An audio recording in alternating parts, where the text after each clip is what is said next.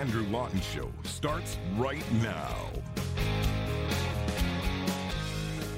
Welcome to another episode of The Andrew Lawton Show. Happy Monday to you all. And if you are Christian, happy Easter Monday. Hope you got to enjoy the long weekend in spite of the lockdowns and quarantines and stress and anguish. And I hope that uh, not being able to let your kids run outside after they've overloaded on chocolate wasn't too arduous a task for you my brother and his wife sent a video of their three kids doing their Easter egg hunt, and it looked like they were having a, a grand old time.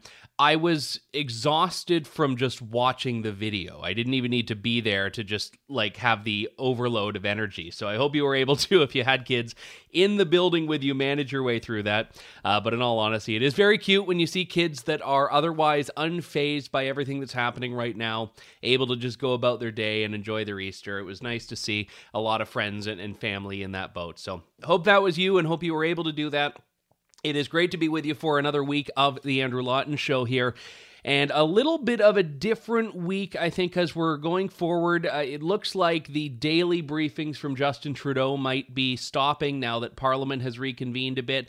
We don't know if he's going to go back to doing a daily briefing or not. He actually took his first day off from doing it on Easter Saturday, and then Easter Sunday and Monday he took as complete personal time. And I, am not actually going to jump on him as I know a lot of you are going to because he has been going seven days a week doing these press briefings. That's not to say I like everything he's been doing for the other uh, parts of the seven days, but uh, you know, doing the not uh, briefing thing for a couple of days, I, I don't think is going to hurt the world too too much.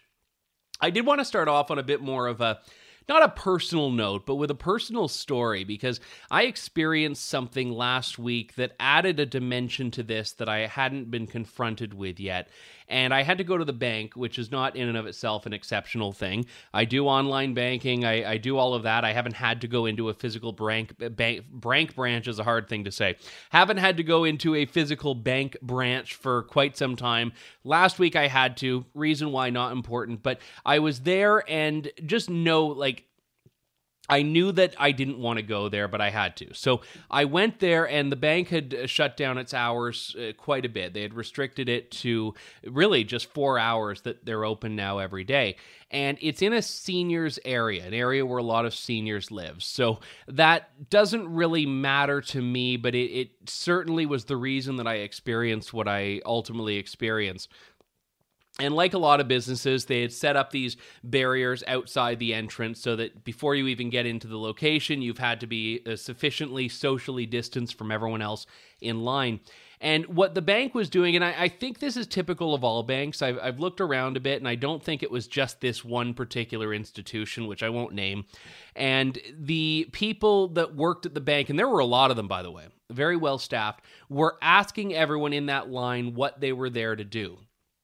And if they were there to do something that could be done online or could be done at an ATM, they were not allowed to go into the bank. Now, in our case, uh, my wife and I, we needed to go into the bank, so we were allowed in. It was like, answer me these questions three. You have to answer all the quiz questions before you can get inside but other people in line were not eligible to go inside. Now, I want to stress again this is a bank for seniors. So, when the person who works at the bank, or not a bank for seniors, but an area that a lot of seniors are in, so when someone who's working at the bank says to uh, the 80 year old in the walker, uh, you can just transfer that money online. You can just check your uh, ba- bank statement online. You can do all this online. I'm kind of on Team Granny here because this is a woman who has never had to do online banking, a woman who, even though the world has changed around her, still goes to this branch every week, every month, whatever it is. And she was actually a bit stressed. She wanted to make sure her rent had come out, she wanted to see how much money she had left, she wanted to withdraw money. And I could tell from this very brief exchange that this is a woman who had a, a, fixed income. She does not know how much money is in her account unless she sees it and has never had to go through the process of, of looking this up on this thing called the internet before. And there was another woman in front of us as well in the line who wanted to do something that was relatively simple. She wanted to transfer money from one account to another and make a withdrawal. And they were saying, no, you have to use the ATM. Now I understand why, and I'm and I understand that the bank has tried to make it so that their tellers are not exposed and so that they're not creating a risk here. But the antidote was if you can do it on an ATM, you have to. We will help you do it. So we'll stand behind you and show you what buttons to press and press and where everything is and all of that. And this is where some of the seniors were just digging their heels in a bit because they just don't want to use the ATM. They just don't want to. It's not that they don't think they can, it's they just don't want to do anything new. So the solution that's being offered to them is not acceptable to them.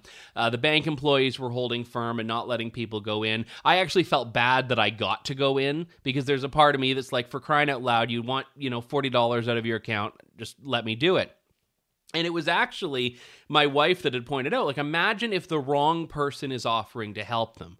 I mean, we hear all the time about the importance of seniors being protected and seniors and anyone who's vulnerable, but especially seniors being protected because it is easy to prey on people through technology who don't understand the technology because they're part of a, a generation that never had to use it. So imagine if they're saying you have to use the ATM and I'm standing behind and they think I'm a good Samaritan. I'm like, oh, you, I'll use the ATM for you. Give me your card. Give me your pin. Yeah, come on up. I'll do it for you. And again, it, and it would be in my instinct to do that to help people. There are other people that are probably not going to take it with the same approach and not have, uh, you know, pur- purer motives when they do something like this. And that actually breaks my heart knowing that those people are out there. And we know this because we see and hear stories all the time about seniors who are financially exploited. So I'm not saying that the bank is causing seniors to be financially exploited. I'm saying that there is a reason these people go into the teller because that is the form of banking they understand and it's the form of banking they trust. And if you force them outside of their comfort zone, as this situation is doing, you're opening up the door for other problems that fall into that growing, growing category of unintended consequences of our COVID 19 response. And this isn't about blame. It was for me about perspective, where I saw this dimension that I had not thought of. And I know people are hurting, and I know people are suffering, and I know people are taking a financial hit. And I had, and I knew that seniors were hurt by what's happening in the sense of being cut off from the world. You know, I've heard stories about seniors just being scared, terrified to go to the grocery store, and they might not have someone they can lean on to call and get groceries for them. So I, I understand all of that but I hadn't thought of this financial exploitation angle. And again, it could be that I, am aware of a problem that doesn't exist, that hasn't happened. And, and I hope that is the case. I hope this is not something that does happen, but it's, you know, even if you take away that financial abuse component, it still is forcing people that have lived through so much, people that have lived through so much to adapt to something that they've managed to avoid up until this point. My grandmother passed away a few years ago at the age of 100. And she knew how the TV worked. She knew how her landline push button phone worked. Very little other technology had entered into her life and she was happy with that. And again, she had I think done a couple of Skype calls if someone else just literally held it in front of her, so she understood it, but you know, she never had an email address, she never had a cell phone, she never needed any of these things and, and never wanted any of these things. And I, I think her cable package was just the basic one that came, and as long as she had her figure skating, that was enough. And again, this is a woman who lived through a war. And most of these people that we're talking about now that we see having difficulties in whatever bank or grocery store are people that have lived through wars. They've lived through more world events than you could count. And they've never had to go down that road of adopting some of these technologies. And that's not to say that they shouldn't have. I mean, there are some people that yes, they could have, and certainly the ATM is one of those things where it's not as daunting as online banking. The buttons are right on the screen there. But I would like to see a little bit more compassion from re not retailers because I don't think retailers are example are, are the example here, but from banking people. Like if your banks are open, if your tellers are there, And the interesting thing was, I didn't take a picture because I would have felt taking a picture of people doing their banking for obvious reasons. But the irony is that the congregation around the ATMs was actually causing there to be more of an unsocially distanced bottleneck than would have happened if people were just allowed into the bank to do their business with the teller. And by the way, the tellers had screens in front of them. There was a table between you and the counter. The machine for you to put your card in was like four feet away, for, or actually six feet away from the teller. So it, it's not even like the inside of the bank seemed like all that risky an environment and they were wiping down the the pin pads between things but my goodness like it was actually worse the way that they were proposing was the way around it so I do think that we need to have a, a, level of compassion here. And I go back to what has become a theme on this show in the last however many weeks, uh, which is the growing divide between the stated intentions of certain things and the unintended consequences. And I'm not going to say unintended benefits because they're almost all drawbacks, these things. And, you know, the reason we've been talking about this is because the more we go along with this and the further we go, the more we're seeing is in that column of, hmm, we didn't think that was going to happen. You know, I talked last week about the divide between public order and public health and how a lot of the measures that we see coming from law enforcement across Canada and across the Western world more fall into that public order column than public health. Another case over the weekend an Oakville, Ontario family was hit with an $880 fine for the egregious offense of rollerblading in an empty parking lot. Now, this is on Friday, Good Friday. Todd Nelson took his sons, Liam, Brandon, and Dustin, to the parking lot of Glen Abbey Community Center to go rollerblading. After 45 minutes, a bylaw officer pulled up and told them they had to go. Uh, the one guy, the dad, said, Who are we hurting? and uh, he then apparently was uh, antagonizing by asking who are we hurting? Now these things you always have to take with a grain of salt because when people say i was just polite and asking a question it could have been they were mouthing off and swearing. So i'm not saying the dad's completely innocent on this exchange with him and the bylaw officer because i just don't know but then the bylaw officer said, "Give me your ID." The ticket was seven hundred and fifty plus a, I think it was like the victim surcharge or whatever. Even though uh, there are no victims to this crime, you have to pay for victims of other of real crimes. Uh, so eight hundred and eighty dollars for violating the emergency order issued by the Ontario government that closed outdoor recreation centers. So again, you are at an empty recreation center. No one else is there. You're with your family. You're properly socially distanced, and the bylaw officer violates the social distance by walking towards you and your family to give you an $880 ticket.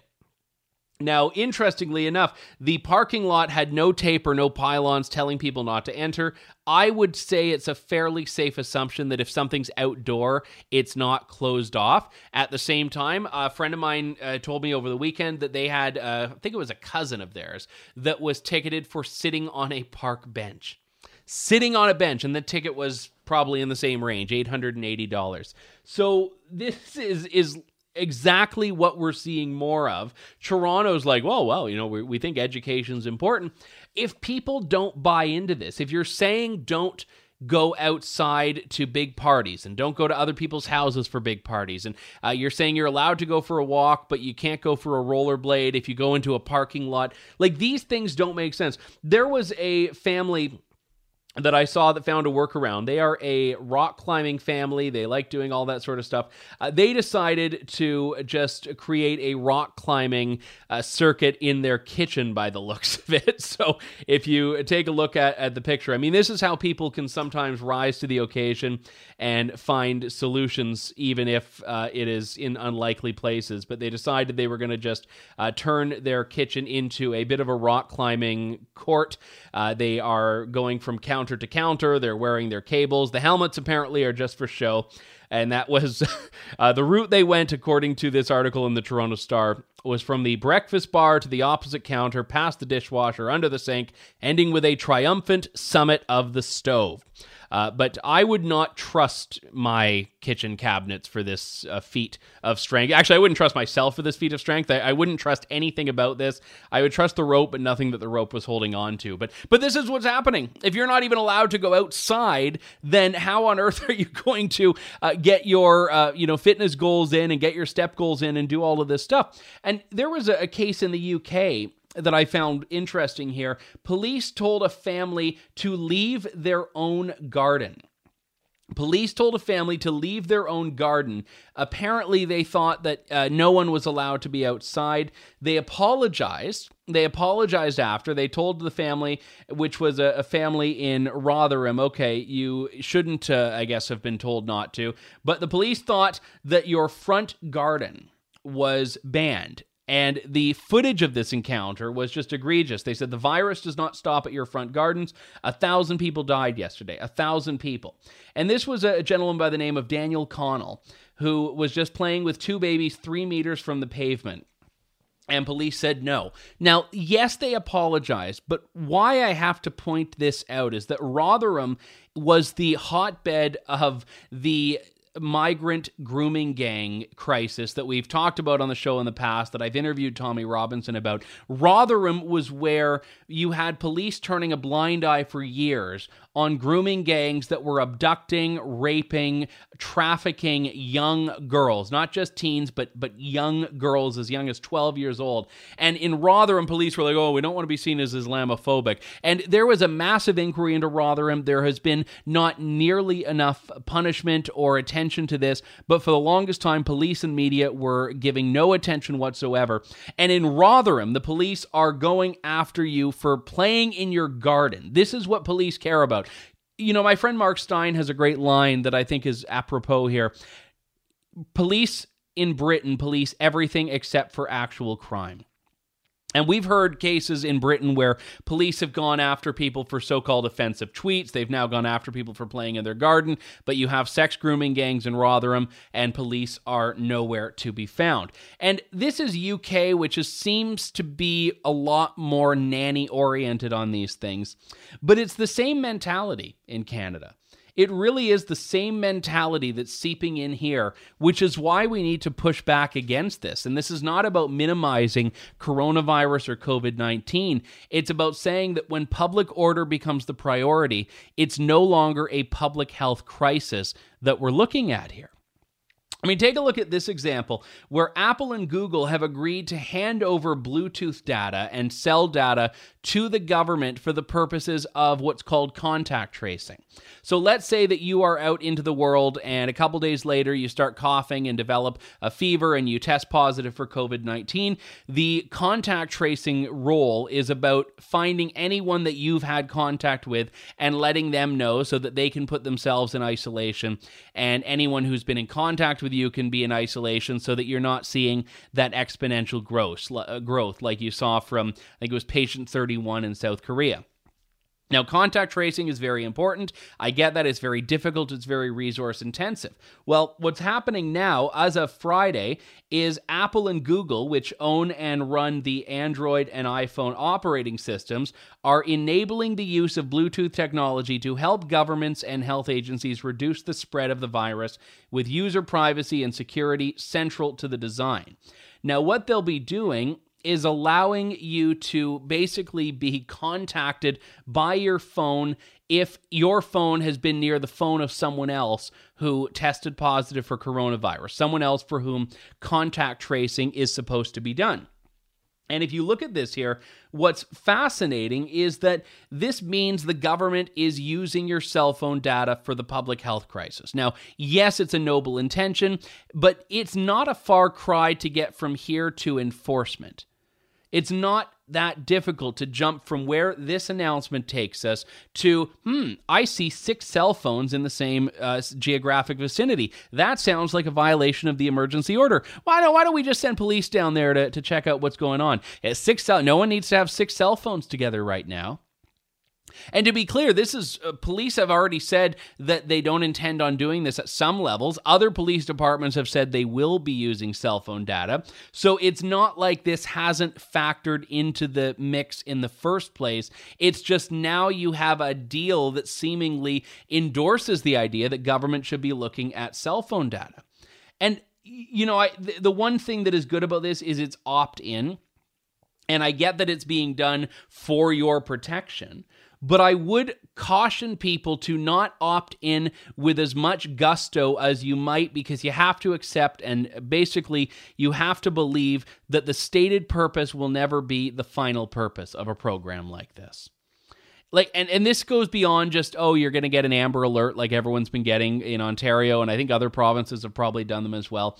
This is actually personal targeted cell phone data your information your location that the government is using for the purposes of, of tracing the virus. And the benefit of this is okay, if you're at the grocery store and someone else at the grocery store that same day uh, had it, you're notified. But be very careful of what happens with this. And I'm not a conspiracy theorist, I'm a civil liberties proponent. I believe in privacy rights. I don't buy into that whole if you have nothing to hide thing because ultimately privacy is not about just whether you have something to hide, it's about a far more fundamental value but it's also about looking a couple of steps ahead. And what's that old Wayne Gretzky line? Skate to where the puck is going, not where the puck has been. I think it was a soccer reference. But the whole point is when the soccer puck is going a couple of feet ahead, you've got to go there and you've got to know where it's going and don't just play to what's happening now.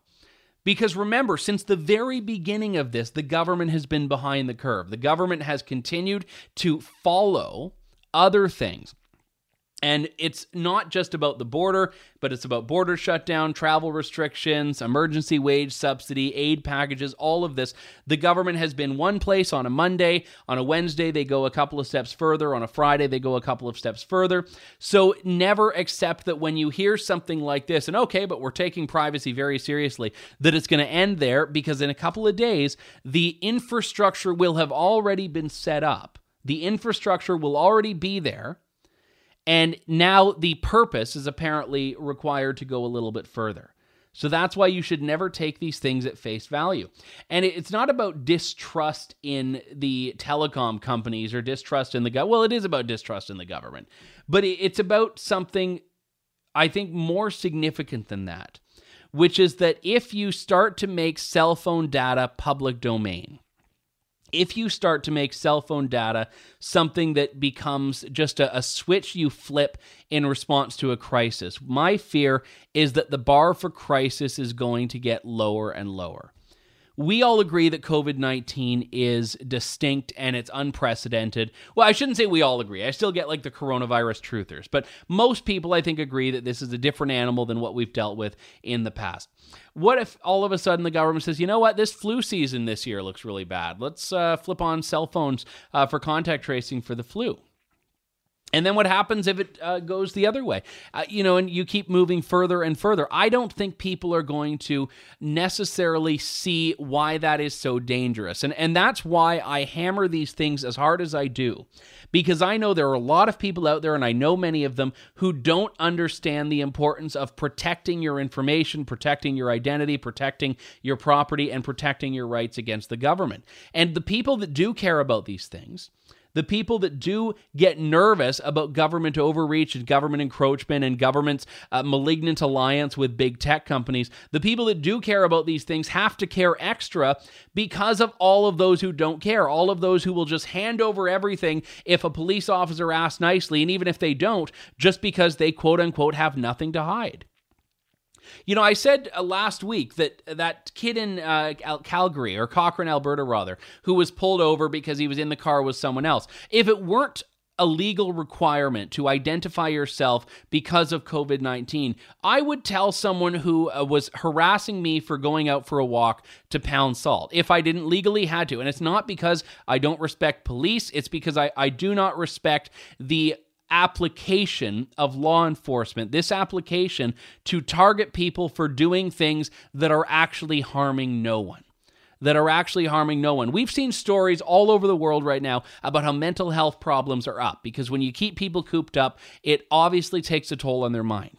So, if someone is going out for a walk, someone is going for a skate, someone is going to a park of some kind, and they're not near anyone, they're not, you know, partying it up like those spring breakers a few weeks back on the beach, why on earth would you harass them? Why on earth would they become the focus of law enforcement efforts? And this is not about individual police. The police are the ones who are having to respond to, I think, directions they're getting from higher up. And things are a bit better in Canada than they are in the UK. But my goodness, I am not at all going to be one of these people that just rolls over even with a public health crisis, when there is no public health benefit to some of these laws that are being enforced. So, my recommendation is to ignore a lot of these things that don't actually matter. That's what society, no, that's what I, I guess law enforcement agencies should be doing. These things that don't matter, like, oh, you know, a couple of people playing at a park. Great. If the park is packed, okay, then you can reevaluate. You know, I had someone comment on this uh, show on the previous episode, I think, saying, well, if you don't ticket people now, eventually the parks are going to be overloaded. I don't like that slippery slope argument because you can actually go after that if that happens. If there is a big gathering of people, then you can go in and say, ah, you're breaking the rules now. We cut you a bit of slack and you didn't. You know, the reality for a lot of people here is that they are being conscientious. They are being aware. They are being cautious. They're doing all the things they're supposed to. And for the most part, I'm convinced they think that they're following the rules by going to a park. I mean, now that a parking lot of a rec center has apparently been deemed a no go zone, I don't even know if an actual park is allowed in some parts of the country. If you can just walk through a park, because some people are saying you can walk through, but you can't stop. So you have to like play that the floor is lava game at every park you go to. As long as you don't stop moving, as long as you make sure to step on the right spots. I mean, it's like you're walking through a landmine field now, except oh, you step this uh, two feet to the right, now you get a ticket. Two feet to the left, you get a ticket. So this is not going to end well the longer this goes on. Look, there was a, a, report in the US that said there could be rolling lockdowns for the next 18 months. And we've heard similar numbers in Canada. This is something that could go as long as two years. Now, it doesn't mean that we're living in the circumstances we're finding ourselves in now for two years. If the first wave ends at the end of summer, then we all say, yay, we get to come out, and then, you know, perhaps we're back in come November, December. But the point is that this will last a long time. And if you deny people the right when it is hurting no one and putting no one in jeopardy to go out for a walk, you're going to have a lot bigger problems on your table here because it will be about unrest. And you're not just containing a virus anymore, you're containing social unrest, civil unrest. People don't trust the government, people don't respect the government, people don't trust or respect law enforcement, all because you didn't want to let them take a walk in an empty park. So be very mindful of these unintended consequences of taking a public order approach to what is actually a much greater challenge. Just a shorter episode today. I know it's a holiday and I know it's a long weekend. We'll be back in full force on Wednesday, I guarantee you. But my thanks to all who tuned in and all who have written into the show and wished uh, a happy Easter. My responding message is a happy Easter to all of you as well. We'll be back in a couple of days with more of The Andrew Lawton Show. Thank you, God bless, and good day, Canada. Thanks for listening to The Andrew Lawton Show. Support the program by donating to True North at www.tnc.news.